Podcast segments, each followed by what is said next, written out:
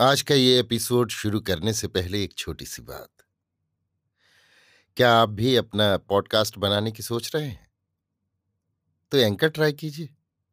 ये पॉडकास्ट बनाने का सबसे आसान तरीका है। नंबर एक, ये फ्री है। नंबर दो, इसमें कई सारे ऐसे टूल्स हैं जो आपको अपने फ़ोन और कंप्यूटर पर रिकॉर्ड और एडिट करने की फैसिलिटी देते हैं। नंबर तीन आप अपने पॉडकास्ट को डिस्ट्रीब्यूट भी कर सकते हैं, जिससे इसे स्पॉटिफाई और दूसरे प्लेटफॉर्म पर सुना जा सके। तो डाउनलोड कीजिए फ्री एंकर ऐप या विज़िट कीजिए एंकर डॉट एफ़ पर अपना पॉडकास्ट स्टार्ट करने के लिए। ये तो थी एक छोटी सी जानकारी, और अब शुरू करते हैं एपिसोड का सिलसिला। तो आज के एपिसोड में लीजिए सुनिए। विश्वंभर नाथ शर्मा कौशिक की लिखी कहानी अपयश मेरी, यानी समीर गोस्वामी की आवाज़ में। भिकारी कुर्मी किसी समय एक अत्यंत गरीब किसान था। उसके पास इतनी भी भूमि नहीं थी कि वो अपनी पत्नी तथा अपनी वृद्धा माता तथा छोटे भाई का उदर पोषण कर सके। अतः वो कुछ भूमि बटाई पर लेकर तथा मजदूरी करके किसी न किसी प्रकार अपना निर्वाह करता था। युद्ध छिड़ने के पश्चात नगर के कारखानों में काम करने के लिए आदमियों की खींच होने लगी। कारखानों में काम करने वालों के वेतन को सुन सुनकर उसका चित्त ललचा उठा। उसने सोचा कि यहाँ दिन भर मेहनत मजदूरी करने पर भी उदर पोषण एक समस्या हो रहा है, अतएव क्यों न शहर में जाकर कारखाने में भर्ती हो जाया जाए। ये सोचकर वो एक छुट्टी पर आए हुए अहीर के पास पहुँचा। राम जोहार के पश्चात उसने कहा शारदा भैया कारखाने में तो बहुत आदमी काम करते होंगे। हाँ भैया, हज़ारों आदमी काम करते हैं। हज़ारों आदमी? भिखारी ने आश्चर्य से पूछा। हाँ भैया, भला हमारा भी वहाँ डॉल लग सकता है? हाँ क्यों नहीं? वहाँ तो रोज ही भर्ती होती रहती है। क्या भर्ती हो गए? हाँ भैया, यहाँ अब गुजर नहीं होता। दिन भर मेहनत करके भी पेट नहीं भरता। सो तो ना भरता होगा।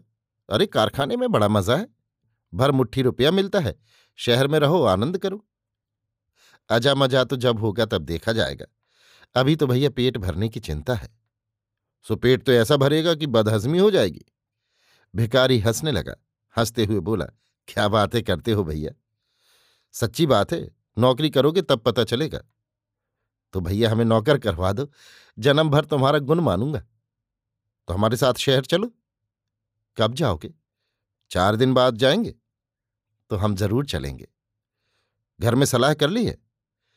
घर में सलाह करने की क्या ज़रूरत है? तुम्हारी अम्मा जाने देंगी। भैया, एक बात कहें, बुरा ना मानना। कहो, तुम्हारे कहने का बुरा क्यों मानेंगे? तुम्हारी अम्मा ने तुम्हें कैसे जाने दिया? वो तो मना करती नहीं पर हमने उनकी बात मानी ही नहीं। क्यों नहीं मानी? इसलिए ना कि यहाँ गुजर नहीं चलता। गुजर चलता होता तो तुम जाते ही क्यों? शारदा को कहना पड़ा कि, हाँ, ये बात तो ठीक कहते हो। तो बस ऐसा ही समझो, जब यहाँ रहने से पेट नहीं भरता, तब क्या किया जाए? कोई माने या ना माने? यही बात है। अच्छा तो तैयार रहना। दो चार रोज तो हमारे यहाँ बने रहना, तब तक हम तुम्हारे लिए कोशिश करेंगे। हमारे पास रुपया पैसा तो कुछ है नहीं। रुपए पैसे की चिंता मत करो। भिखारी प्रसन्न चित्त होकर घर लौटा। अंत को भिखारी शारदा के साथ शहर को चल दिया। उसकी माँ तथा पत्नी ने बड़ा दुख प्रकट किया, परंतु वे उसे रोक न सकी। कारण ये था कि एक तो कष्टमय जीवन होने के कारण उन्हें स्वयं चिंता थी कि कोई ऐसा प्रबंध हो, जिससे कि कम से कम रोटियों की चिंता से तो वो मुक्त हो जाए। दूसरे, भिखारी उनकी बात मानने के लिए तनिक भी प्रस्तुत न था। शहर आकर भिखारी शारदा के घर में टिक गया। घर छोटा था और उसमें भी एक दूसरा व्यक्ति साझेदार था। भिकारी ने पूछा, क्या इतनी ही जगह में रहते हो? हाँ और क्या? इतने का ही किराया पाँच रुपया महीने है। साठ रुपया साल? गजब हो गया। साठ रुपये साल में तो बारह बीघा ज़मीन मिलती है। शारदा हंसकर बोला, देहात की बात जाने दो। ये है शहर, समझे? बताओ, देहात में इतनी जगह में तो घूरा डाला जाता है। ज़्यादा जगह करनी क्या है? दिन भर तो कारखाने में रहते हैं। खाली रोटी बनाने, खाने और रात को पड़ रहने भर की जगह चाहिए। और छुट्टी के दिन क्या करते हो? छुट्टी के दिन शहर घूमते हैं, सिनेमा देखते हैं। सिनेमा क्या होता है? शारदा ने समझाया। भिखारी को बड़ा आश्चर्य हुआ। बोला हाँ सुनते तो हैं, पर कभी देखा नहीं। आप चाहे रोज देखो। पहले नौकरी लग जाए, तब कुछ अच्छा लगेगा। खाली पेट कुछ अच्छा नहीं लगता। एक सप्ताह के अंदर भिखारी को नौकरी मिल गई। कुलियों में भर्ती हो गया। वेतन बारह आने दैनिक निश्चित हुआ। भिखारी बड़ा प्रसन्न हुआ। तीन महीने में वो शारदा की बदौलत उस विभाग की एक मशीन पर काम करना सीख गया, अतः उसका वेतन डेढ़ रुपया दैनिक हो गया। अब तो भिखारी की प्रसन्नता का कोई ठिकाना न था। बड़े आनंद से रहने लगा। आधा वेतन घर भेज देता था और आधे में अपना खर्च चलाता था। इस प्रकार काम करते हुए छह मास हो गए। पश्चात वो शारदा से एक दिन बोला अब छुट्टी लेकर घर हो आवे, कुछ कपड़ा वपड़ा दे आवे। शारदा बोला हाँ हाँ हो आओ। वेतन मिलने पर भिखारी ने अपने घर वालों के लिए एक एक धोती जोड़ा तथा एक एक शलूके के लिए कपड़ा लिया। पत्नी के लिए सुरमा, मिस्सी इत्यादि भी खरीदा। ये सब सामान लेकर वो घर पहुँचा। वहाँ पहुंचकर उसने अपने घर को पहले की अपेक्षा अधिक अच्छी दशा में पाया। गाँव वाले उसकी उन्नत दशा को देखकर प्रसन्न भी हुए और जले भी। मित्रों तथा हितैषियों को प्रसन्नता हुई। अन्य लोगों के हृदय जले। आपस में कहने लगे, अरे भैया, ये चार दिन की चांदनी है। जहाँ लड़ाई खत्म हुई कि फिर वही मोची के मोची? हितैषी लोग कहते थे कि जब लड़ाई खत्म होगी, तब तक काफ़ी रुपया कमा लेगा।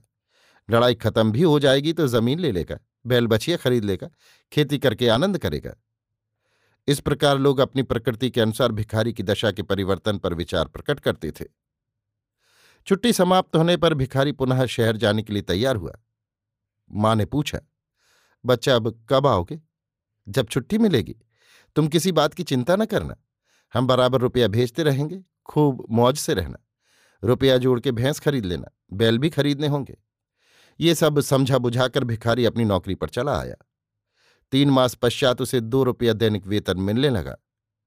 वेतन तथा अतिरिक्त समय पर काम करने के कारण उसकी आय अस्सी रुपये मासिक की लगभग हो गई। अब वो पचास रुपये मासिक घर भेजने लगा। इस प्रकार तीन मास और व्यतीत हुए। एक दिन वो मशीन पर काम कर रहा था और निकट ही दूसरी मशीन पर काम करने वाले से वार्तालाप भी करता जाता था। वार्तालाप में कोई बात ऐसी आई कि उसे बड़े ज़ोर की हँसी आई। हँसते हँसते वो मशीन पर झुक गया। वो मोटे कपड़े का कुर्ता पहने हुए था। उस कुर्ते का दामन मशीन में पड़ गया। बस क्षण मात्र में उसे मशीन ने अपने अंक में घसीट लिया। जब तक मशीन बंद की जाए, तब तक वो बुरी तरह कुचल गया। उसी समय अस्पताल पहुँचाया गया। परंतु वो इतना घायल हो चुका था कि अस्पताल पहुँचने के दो घंटे बाद ही उसकी मृत्यु हो गई। शारदा उसी के पास मौजूद था। मरने के कुछ मिनट पूर्व उसे कुछ होश आया था। होश आने पर उसने शारदा से केवल इतना कहा, अम्मा को धीरज। बस इसके आगे वो कुछ न कह पाया। शारदा छुट्टी लेकर गाँव पहुँचा। रास्ते भर वो ये सोचता जाता था कि वो किस प्रकार ये दुखद समाचार भिखारी के परिवार को सुनाएगा। गाँव पहुंचकर वो सीधा भिखारी के घर पहुँचा। भिखारी की माता को देखते ही शारदा फूट फूट कर रोने लगा। भिखारी की माता सशंकित होकर बोली, काहे बच्चा का भा? जल्दी बता। भिखारी भैया नहीं रहे मशीन में दब गए। गलती उन्हीं की थी, भगवान की मर्ज़ी। इतना सुनते ही भिखारी के परिवार में हाहाकार मच गया। क्षण मात्र में ये समाचार गाँव भर में फैल गया। समझदार लोग तो ये समझकर कि भिखारी का प्रारब्ध ऐसा ही था, शोक प्रकट करके चुप हो गए। परंतु कुछ लोगों ने कहना प्रारंभ किया, देखिए शारदा की बातें। बेचारे को लालच देकर ले गया और मरवा दिया। यही बात भिखारी के परिवार वालों को भी सुझा दी गई। अतएव उन्होंने भी ये कहना प्रारंभ किया। शारदा बेचारा अपना माथा ठोंक कर बोला, ये देखिए, हमने तो किया अच्छे के लिए, हो गया बुरा। ये जमाने की खूबी देखो। उस दिन से भिखारी के परिवार तथा शारदा में शत्रुता हो गई। अब जो कोई गाँव वाला शारदा से नौकरी के लिए कहता तो शारदा उत्तर देता था, माफ़ करो भैया, भिखारी को नौकरी दिलाई तो ये जस मिला। अब मैंने कान पकड़ लिया। अभी आप सुन रहे थे विश्वंभर नाथ शर्मा कौशिक की लिखी कहानी अपयश। मेरी यानी समीर गोस्वामी की आवाज़ में